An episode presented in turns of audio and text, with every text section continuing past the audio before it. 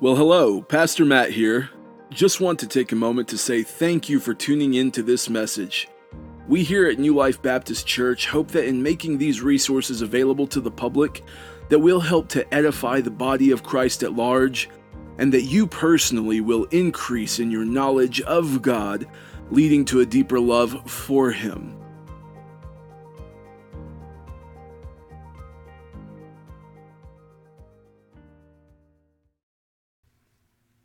You know where we're at? We're doing our study, Christ is All, and we're in Colossians 2, 8 through 10. And I mentioned it Wednesday, but for those of you who weren't here, I do want to say a big thank you to Brandon for stepping up in my place last week and for carrying us on through this study. I'm really thankful to God for putting people in place here that we can look inside instead of having to go outside to fill the pulpit. So let's praise God for what He's doing in this church. So if you would, stand with me. We're going to read Colossians 2, 8 through 10. It's Colossians 2, 8, 9, and 10. This is the Word of God. See to it that no one takes you captive by philosophy and empty deceit, according to human tradition, according to the elemental spirits of the world, and not according to Christ. For in Him the whole fullness of deity dwells bodily. And you have been filled in Him who is the head of all rule and authority. Let's pray. Heavenly Father, we come before you this morning, Lord, grateful as always to be able to gather together in this place in your name to seek you and to glorify you. Lord, I pray that you would give us all ears to hear and eyes to see great and wonderful things in your word. Lord, that this word would bear fruit in our lives and that it would glorify you. And I pray that no word that comes out of my mouth be of my own invention or of vain human philosophy or human tradition, but Lord, that I would be a vessel for you to use to get your word to your people. And I pray these things in your holy name. Amen. You can be seated.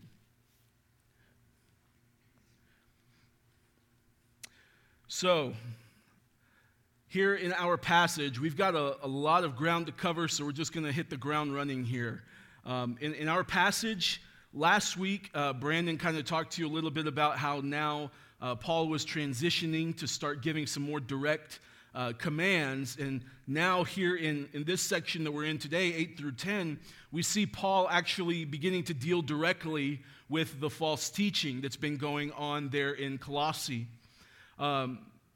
Let me take a moment to really express something to you. It's very difficult for us here in America, especially for those of you who have been in church for your whole life, or you've been here in this church for double-digit years. It's very easy to fall asleep at the wheel. And we really open ourselves up to deception. And believe it or not, even today, with the wealth of resources that we have that are named and labeled Christian, not all of it, the majority of it is not good. And it's important for us to heed this warning from Paul to the church in Colossae and understand that false teaching has always been around. It's not going anywhere. It will always be here. And there is always an attempt to deceive not just the world at large, but even the brethren, even the saints, even the Christians.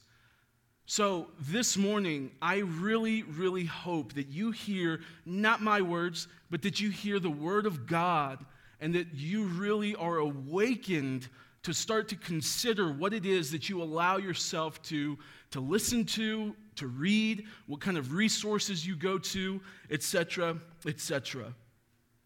So, if false teaching is so deceptive, is there any hope for us? Well, yes, obviously.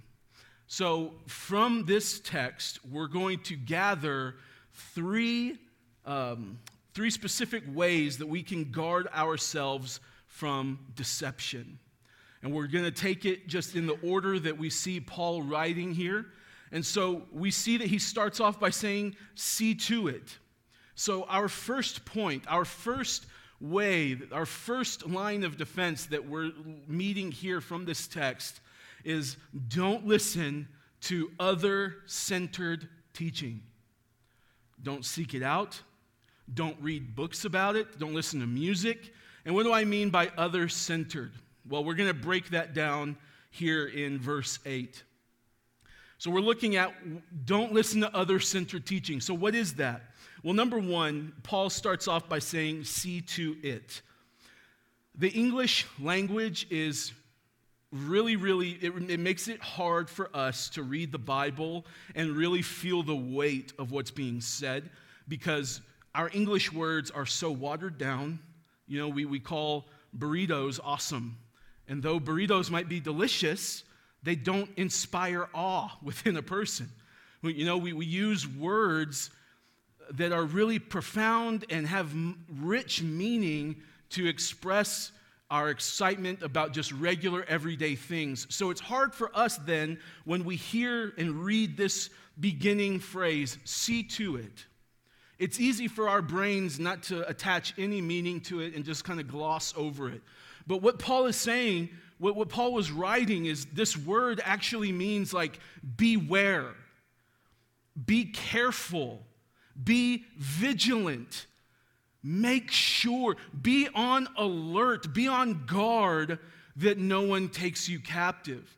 This is an alert. This is a present all the time, at any moment, be on guard, be careful, beware, be aware of your surroundings.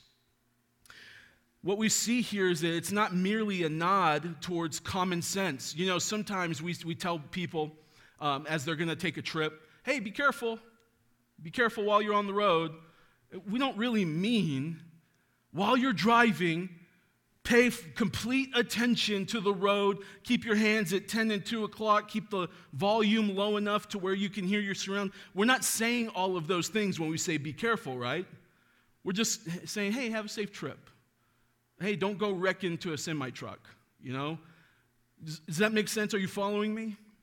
But what Paul is saying is not that. Paul is saying be alert. If Paul was telling you, if this were him telling you to have a safe trip, he would say, keep your hands at 10 and 2 o'clock. Keep the volume low. Make sure that you're wearing your seatbelt. Make sure that you can see out of all of your mirrors. He's saying be alert. Pay attention. Why is he saying that? Because we have an enemy who roams around this earth like a roaring lion. He is seeking to devour. John Piper says, the devil devotes 168 hours a week to deceiving you. We need more than just the occasional glance at Scripture. 168 hours a week, how many days? That's 24 hours in a 7-day week. That's every hour of every day is being devoted to deceiving you. So we see Paul saying, see to it, be careful, beware. And if you don't hear anything else that I say today or get anything else out of this passage, hear that word, beware. Be very cautious.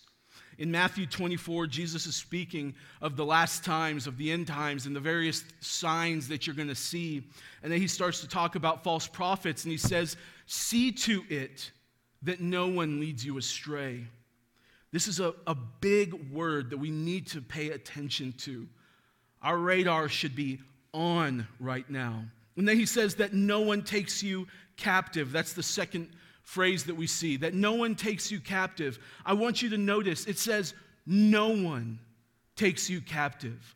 See to it that no one, that means not pastors, not preachers, not priests, not elders, bishops, philosophers, popes, cardinals, politicians, teachers, professors, friends, or even yourself.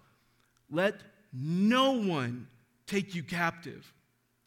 I want to emphasize this because we have a tendency to do two things. Number one, people that are in authority, we tend to just take their word for it. Don't do that.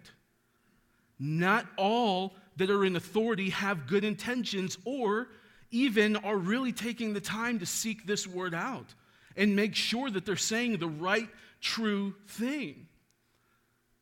And number two, we tend to hear what our friends and our family have to say, and we hold that up as high as gospel truth, don't we?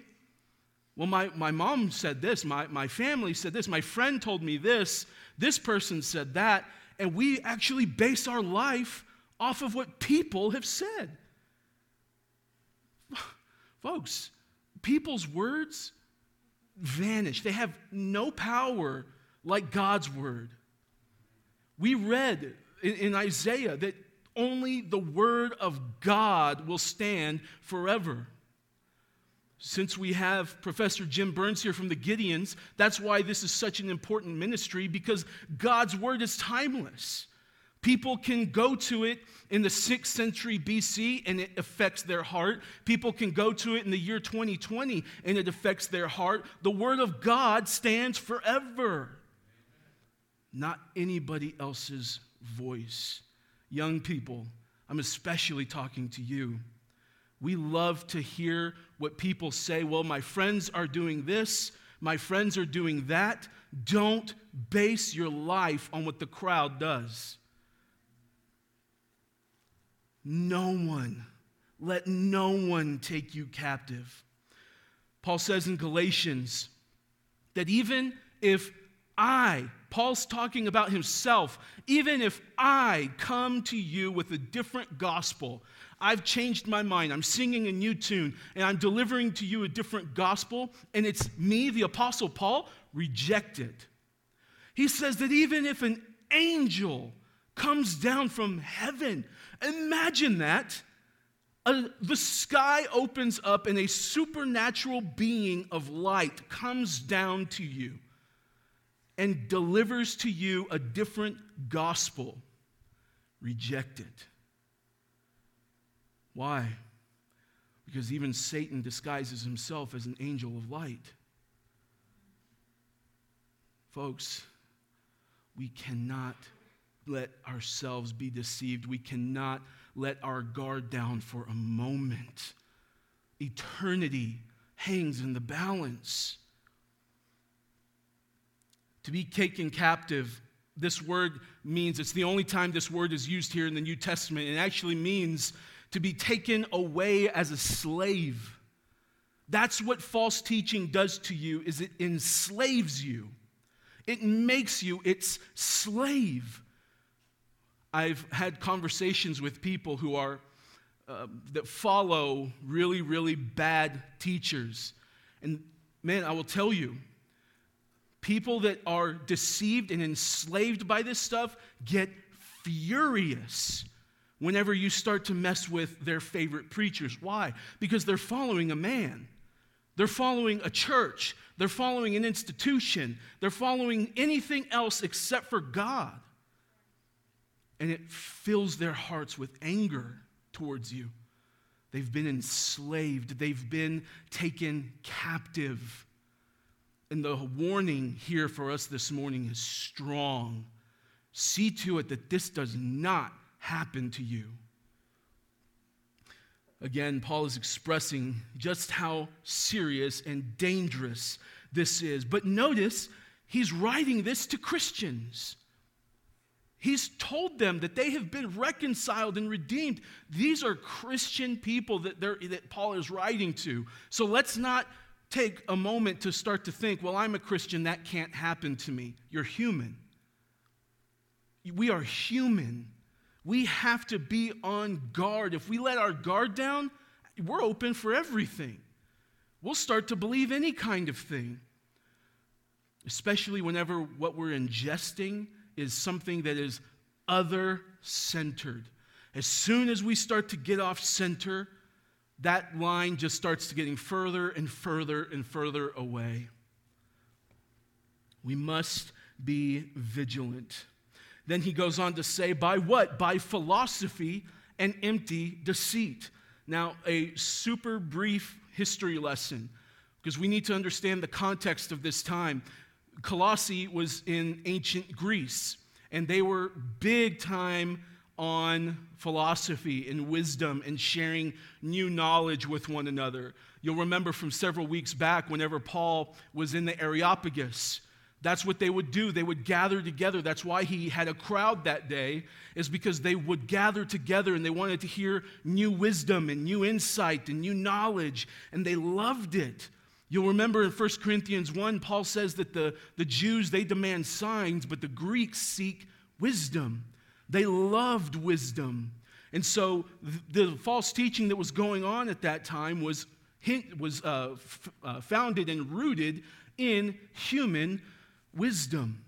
I say that because philosophy at the time, in the first person who is credited as being the first ancient Greek philosopher, his name is Thales of Miletus, and he was the first person who tried to explain the world without turning to religion or mythology. He didn't want to explain the world with God.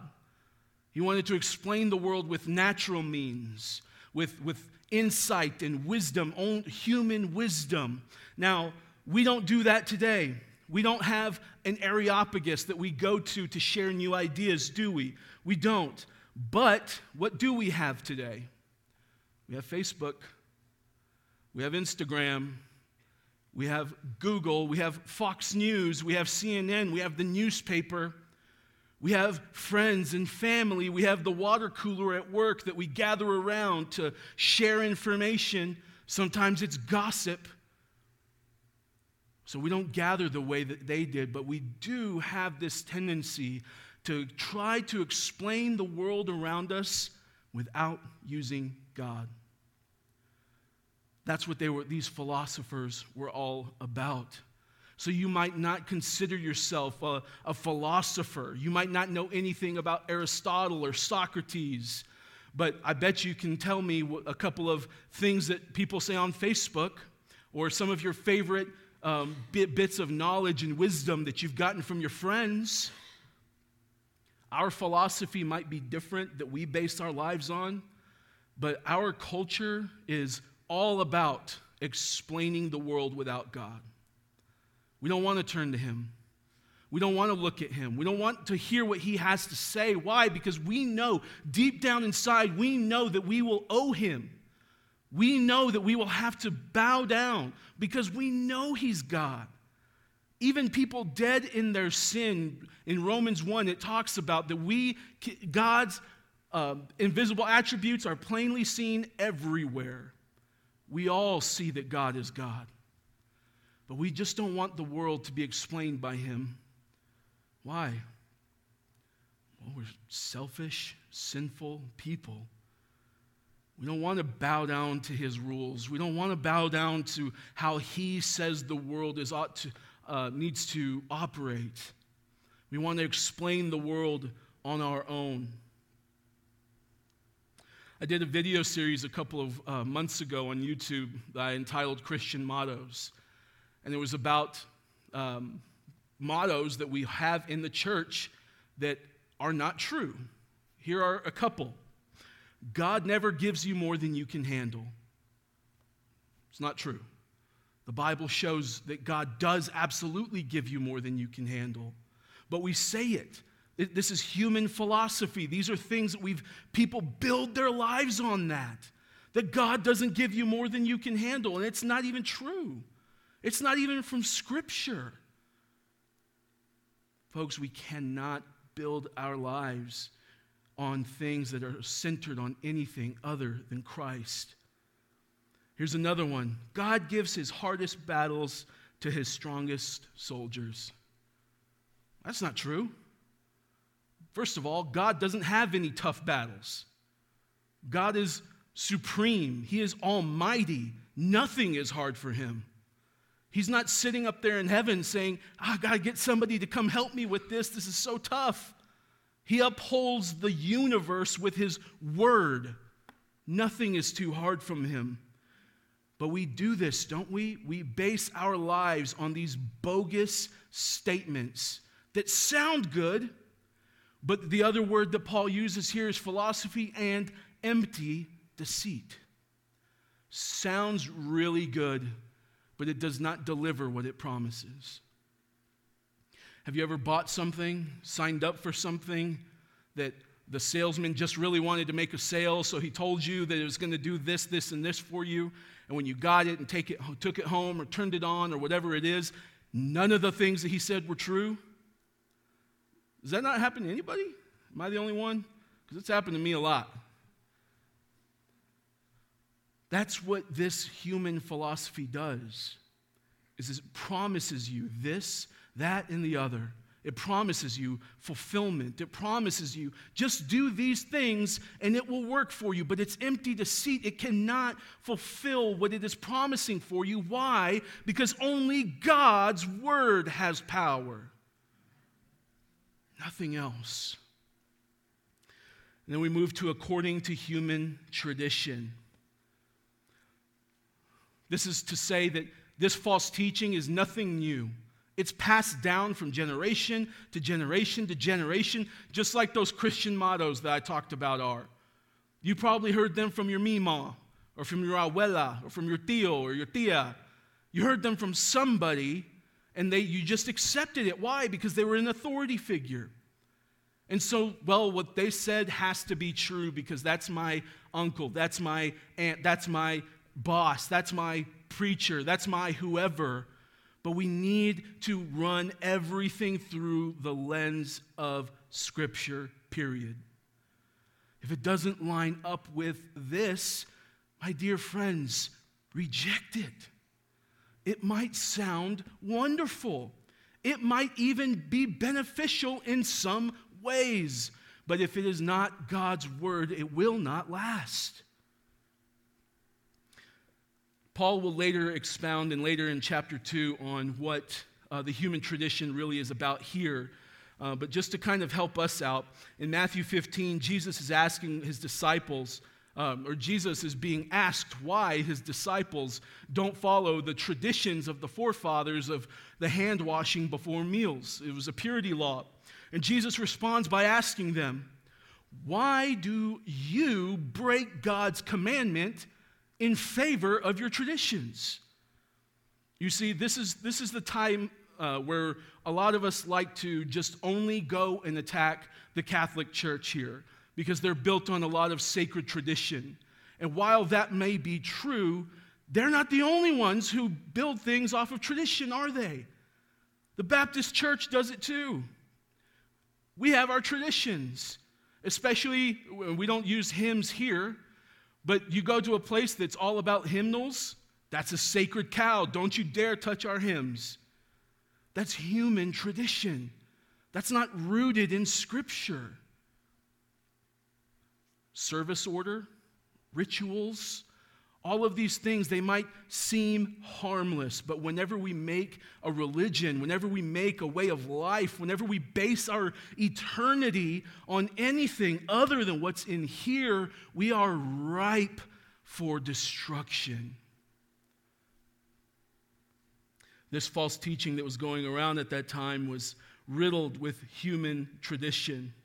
Then he moves on to say, according to the elemental spirits of the world. Now, your Bible might say the elemental principles of the world.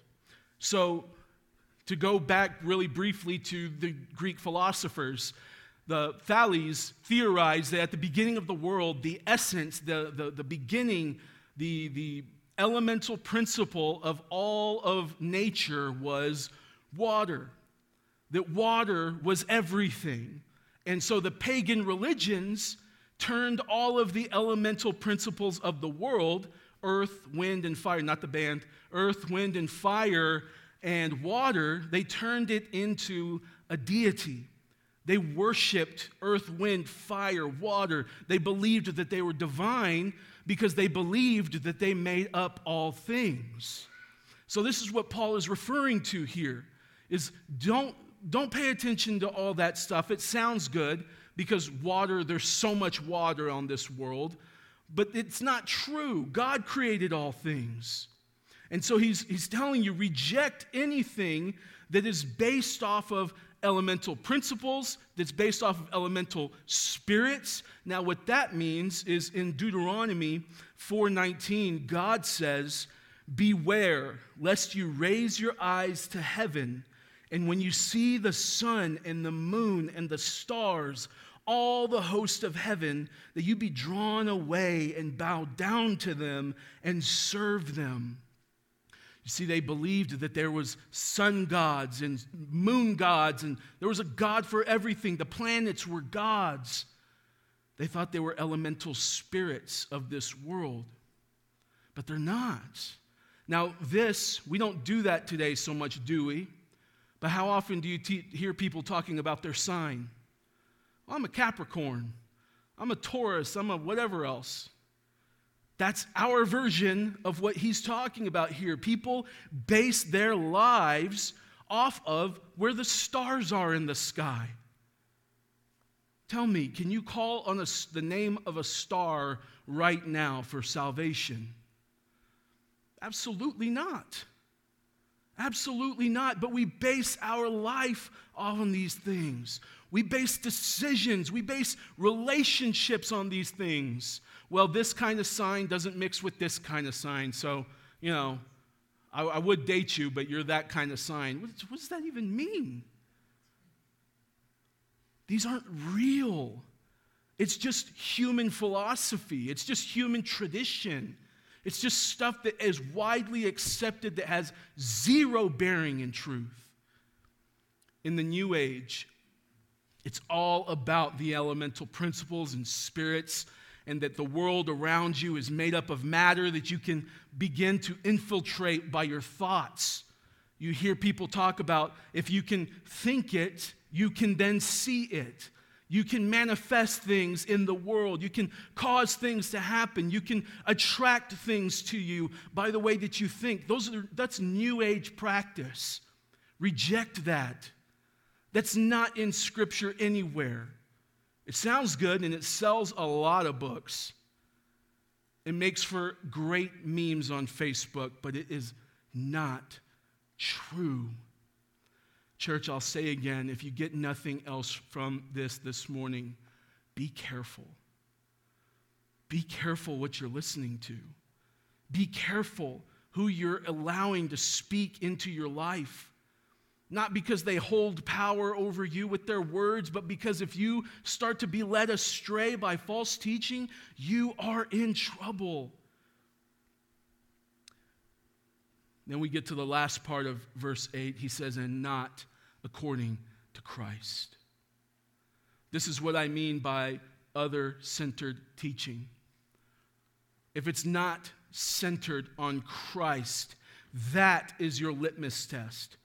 That is the standard. What do they believe about Christ? What do they say about the work of Christ? How often is Christ the focus? That's what Paul is saying here. And not according to Christ. Christ is all. Christ is everything. Have you noticed at all how many times Christ's name is mentioned in Colossians? It's all over the book. This ought to be jumping off the page to us and getting our attention and pointing us and helping us to understand that the name of this sermon series isn't just a cool name. Christ really is all. Christ is everything. If not for him, none of us are here. This applies to all teaching. So Sunday school, devotionals that you read, the kind of worship music you like to listen to. If you listen to sermons at home, it matters. It matters. Run it through this filter of Christ. What are they saying about Jesus? Are they talking about Jesus? Is Jesus at the center, or is something that we want at the center and Jesus is just the ladder to get us there?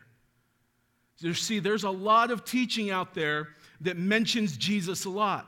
and says that Jesus is God, and Jesus is this, and Jesus is that. But really, when you listen and pay attention, Jesus becomes nothing more than a mascot or a key or a wand to get me what I really want. True Christianity is all about Jesus, just him. So let me ask you, if right now in your life things never got better. Let's say you had to go work a job at a gas station for the rest of your life, and you're a cashier making minimum wage. You had no friends, but you had Jesus. Would that really be enough for you? And don't be quick to answer. Let's really think this through. Is Jesus really enough for me? If all I ever got out of life was a real personal relationship with Christ, would I be happy? That is the litmus test of our own personal lives. Reject teaching that is not Christ-centered. 1 Corinthians 1, 22 through 23, the Jews demand signs, the Greeks seek wisdom, but we preach Christ crucified. He's a stumbling block to Jews and folly to Gentiles. What does that mean? That means that other people who are not in Christ, hear Christ-centered teaching and say, man, there they go with that God stuff. It's folly to them. It doesn't make sense. It doesn't register. That's not an occasion for us to judge them. That's an occasion for us to pray. Pray that God would open their hearts and pray that God would open their minds.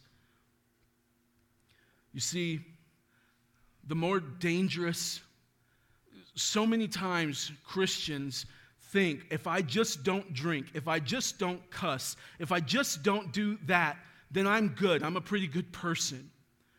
And I've shared this quote with you before from Charles Spurgeon. He said that discernment is not knowing the difference between right and wrong. It's knowing the difference between right and almost right. That means that there is a lot of teaching that you will hear that sounds like, I can't put, what's wrong with this? They talk about Jesus a lot. But then you have a lot of people today who will add to Jesus. They add extra stuff to who Jesus is and what he has done for you.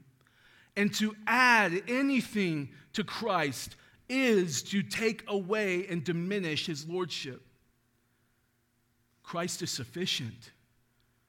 He needs not be added to. His work was perfect.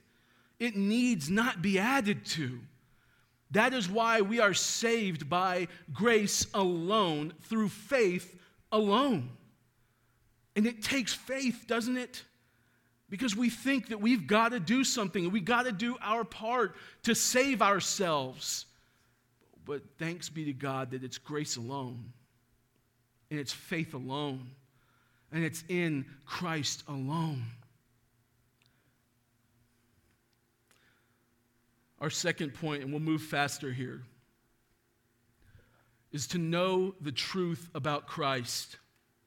That's from 2:9 and 10b. 2:9, he says, for in him the whole fullness of deity dwells bodily. That's 2:9. I'm not going to spend a lot of time on this because we've already dealt with this in verse 19 of chapter 1 at length. We talked a lot about that, but we need to understand that Jesus Christ is God. That's what it means. He's talking about the incarnation, that the whole spirit, the whole deity of God dwelt in Jesus Christ. Secondly, that Jesus Christ is Lord. We see that from who is the head of all rule and authority. That's verse 10b, so the second half of verse 10. Jesus Christ is Lord. Now, we need to understand that doesn't just mean that he can make decisions sometimes. That means that he has complete and utter and total and ultimate control over everything. Jesus Christ is Lord. We dealt with this also at length in verses 15 through 20 of chapter 1. Beware of any teaching that would in any way attempt to downplay the lordship of Jesus Christ. He is Lord, period. There's not a comma and or a comma but, it's period. Jesus Christ is Lord, and Jesus Christ is Savior. We see that from 2:10a, where he says that in him you have been filled. For Jesus to be able to fill you, he must be filled with the fullness of deity, which means that he must be God, which he is, and he must have the authority to fill you as Lord, which he is. Jesus Christ is God and Lord, and as God and Lord, he stepped down into the world that he created to save sinners who were in active rebellion against him. Jesus Christ is Savior. Do you know him as Savior this morning? You might have heard nice things about Jesus, that he's a good guy, and yeah, I know that he's God. I know that he's even Lord, but is he your Savior? Have you been filled in him? And if not, then don't leave this morning without making sure that you take care of that. Notice that when Jesus Christ saves, he fills. That leads us to our last point, is to know the truth about who you are in Christ. You see, part of why they were able to be led astray is because part of this false teaching was telling them that you will be filled with this wisdom if you follow this philosophy. And what Paul is saying is, no. If you're in Christ, you are filled. You have been filled. It's already done. It's been accomplished by Jesus Christ all on his own. Some encouragement for you this morning is I want you to pay attention to that word, filled. That is both past tense and it is passive. That means that it happened to you. And that means that it happened to you in the past. That means that God's work is complete. Now, does that mean that you're perfect here this morning? Surely not. I mean, I am, but, it's a joke to make sure that you're awake. None of us are perfect. We won't be perfect this side of glory. Surely not. But your salvation is secured. You've been filled with the totality of Christ. There's nothing more for you to do. There's no penance. There's no extra steps. There's no 10 more steps to have the fullness of God. If you're in Christ, you have his fullness. It's done.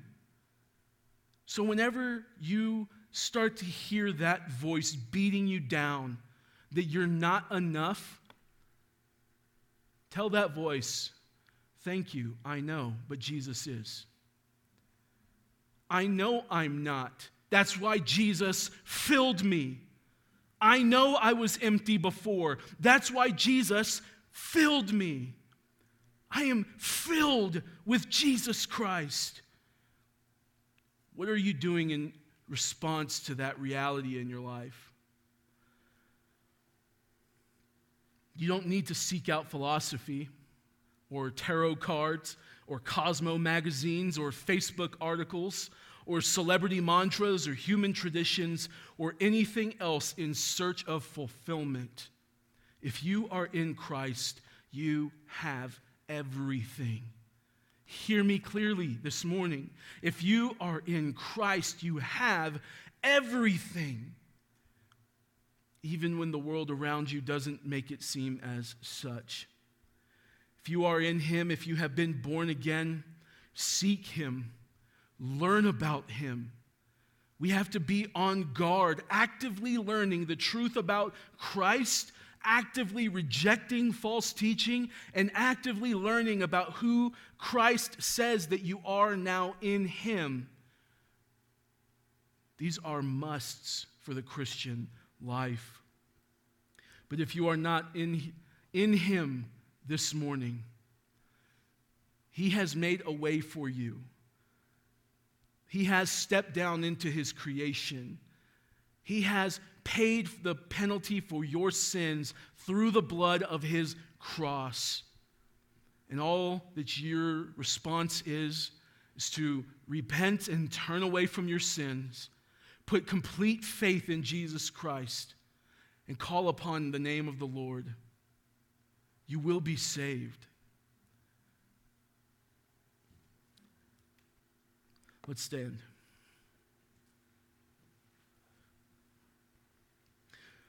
It does pain me to say this, but the modern church has been taken captive by philosophy and empty deceit, according to the human tradition, according to cultural trends, and according to the whims of unregenerate hearts. So let us see that here in this church, in our lives, that all we preach, all that we teach, and all that we learn about is Christ and him crucified, that we not be counted among the captive. Let us reject any teaching that is other-centered. Let us learn and know the truth about Christ, and let us learn and know the truth about both who we are in and apart from Christ.